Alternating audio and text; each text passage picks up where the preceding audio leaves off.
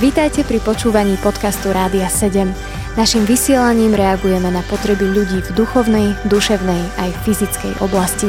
Cez ETR Rádia 7 chceme odrážať vzťah s Bohom v praktickom živote. Apoštol Pavol v liste Galatianom eh, môžeme čítať, že sa modlil za ľudí, ktorým adresoval tento list a prosil Pána Boha, aby im osvietil oči, aby osvietil oči ich srdca, aby videli, k akej nádeji ich Pán Boh povoláva, aké je bohatstvo slávy jeho dedičstva medzi svetými a aká je nesmierne veľká jeho moc pre nás, ktorí veríme tak, ako v nás pôsobí jeho mocná sila. O čom tu konkrétne Pavol hovorí, keď na začiatku rozpráva, že prosí Pána Boha, aby teda týmto ľuďom osvietil oči ich srdc? Pán Boh e, v tomto texte vlastne, ale poviem, že to nie je ojedinelý text, presne v Efeským v prvej kapitole presne tieto isté veci opakuje Apoštol Pavel, a ktorý možno aj z poslucháčov ste biblisti a milujete písmo, tak zistíte, že, že Pán Boh opakuje mnohokrát veci, že to nie je postavené na, jak hovorí Mojžišov zákon, na jednom svetkovi, ale na viacerých svetkoch.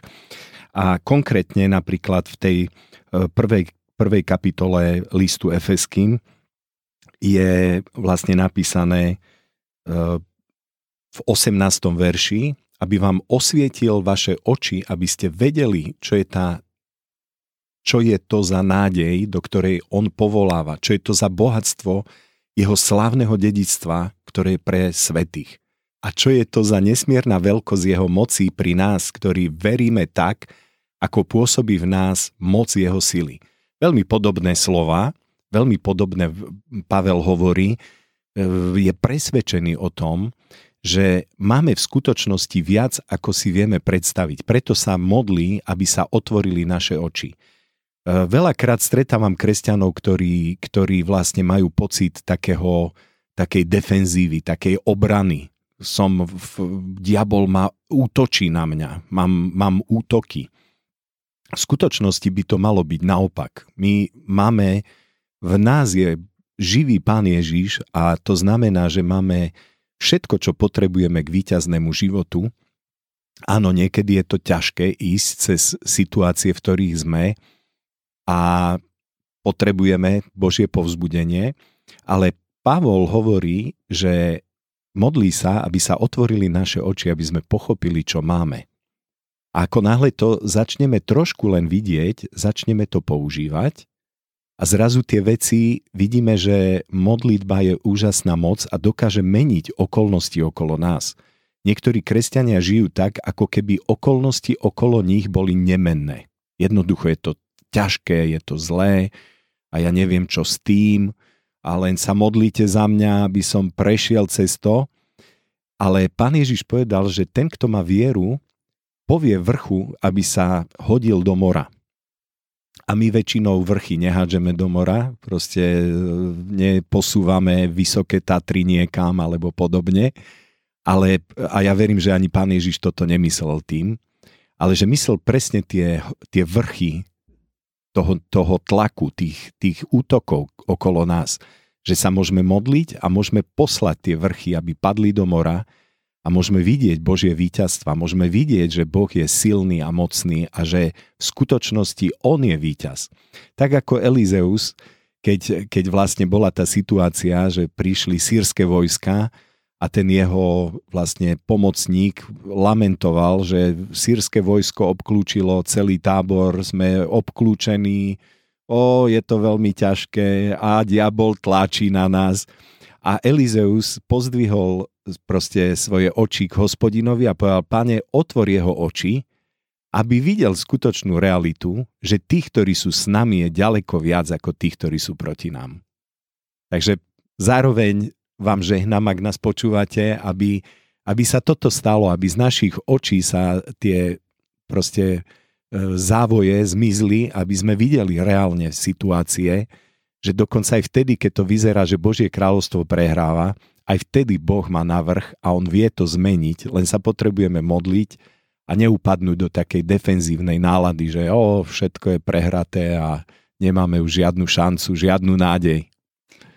To, čo hovoríš, naozaj znie tak mocne a Pavel tu v, tom, v tomto liste okrem iného sa teda modlí aj za to, aby Pán Boh osvietil oči uh, srdc týchto ľudí, aby videli moc Božiu pri nich. Prečo tu Pavol hovorí o moci, alebo aká je Božia moc? A zažil si ju možno aj ty vo svojom živote tak, že vie, že naozaj je obrovská? Hmm. Uh, predstaviť si, že by Boh bol bezmocný, je neuveriteľné, hoci na kríži Pán Ježiš pôsobil bezmocne. On zobral naše hriechy, stotožnil sa s každým z nás a, a niesol naše bolesti, naše slabosti, naše hriechy, aj naše choroby, tak ako Izaiáš 53 to hovorí. A vtedy bol skutočne bezmocný, vyzeral veľmi bezmocne. Lotor po jeho jednej strane kričal, ak si Boží syn, tak urob teraz niečo. Daj, aby sme zišli dolu z kríža. To by bol úžasný zázrak, možno mnohí ľudia by boli šokovaní a uverili by na základe toho. Ale Pán Ježiš zostal bezmocný v tej chvíli, ale on zároveň je všemocný Boh. A po troch dňoch sa to manifestovalo, že hrob zostal prázdny, peklo zostalo vyprázdnené, lebo Ježiš stade odišiel ako víťaz a Božia moc je niečo, čo Boh chce zjavovať cez svoju církev. Církev bola vždy spájaná s tým, keď sledujeme skutky apoštolov, tak jednoducho poviem, že 70% príbehov zo skutku apoštolov zjavuje Božiu moc, čo Boh robil uprostred svojho ľudu a on je aj dnes pripravený to robiť. Niekedy si myslíme, že to sa deje len niekde medzi misionármi v Afrike, ale v skutočnosti kdekoľvek ľudia volajú na Boha a očakávajú jeho moc, tak on je pripravený zasiahnuť. Keď si sa pýtala, e, či som zažil Božiu moc, e, samozrejme môžeme si to v rôznych, rôznych polohách proste vysvetliť alebo povedať, ale, ale hneď mi napadlo niekoľko takých situácií. Jedna situácia, keď s jedným mojim priateľom sme volali, Bože, pomôž nám teraz, máme kázať mladým dorastencom, bolo tam asi 25 detí vlastne na výlete a volali sme, Bože, pomôž nám, aby tieto deti to pochopili. A keď večer na výzvu všetkých, všetci títo dorastenci vyšli na výzvu, že chcú prijať pána Ježiša Krista, tak to bolo uvoľnenie Božej moci na tom mieste. Ani jeden z nás nemal pochybností, ne, nero, nehovorili sme si, no to my sme mali veľmi dobré slovo, to bolo silné slovo a tak sa rozhodli, ale sme vedeli, že to je Božia moc, ktorá sa dotkla týchto ľudí. Zároveň si spomínam na situácie, kedy ľudia, ktorí boli zviazaní alkoholom a modlil som sa za nich a slúžil som im a boli vyslobodení tak, že teraz, čo mám konkrétne na mysli toho človeka, je stále slobodný od alkoholu, nie, nie, proste nie je, nie je poviazaný, zostal slobodný a bol to človek, ktorý pravidelne navštevoval krčmu a jeho kamaráti z mokrej štvrte, jak sa hovorí, ho zvykli po tom, čo už bol opitý, doniesť, proste ho vyslovne e, na ramena chytili a, a doviedli ho pred dom, zazvonili pred dverami a rýchlo utiekli, takže manželka, keď otvorila dvere, tak on mnohokrát len spadol do chodby lebo nevládal už ani stať na nohách a Boh ho vyslobodil. To sú prejavy Božej moci. A takisto, keď si pre, predstavíme, zažil som situáciu, kedy sme sa modlili, kedy bola situácia, že, že proste dieťa, ktoré bolo slepe, začalo vidieť po modlitbe.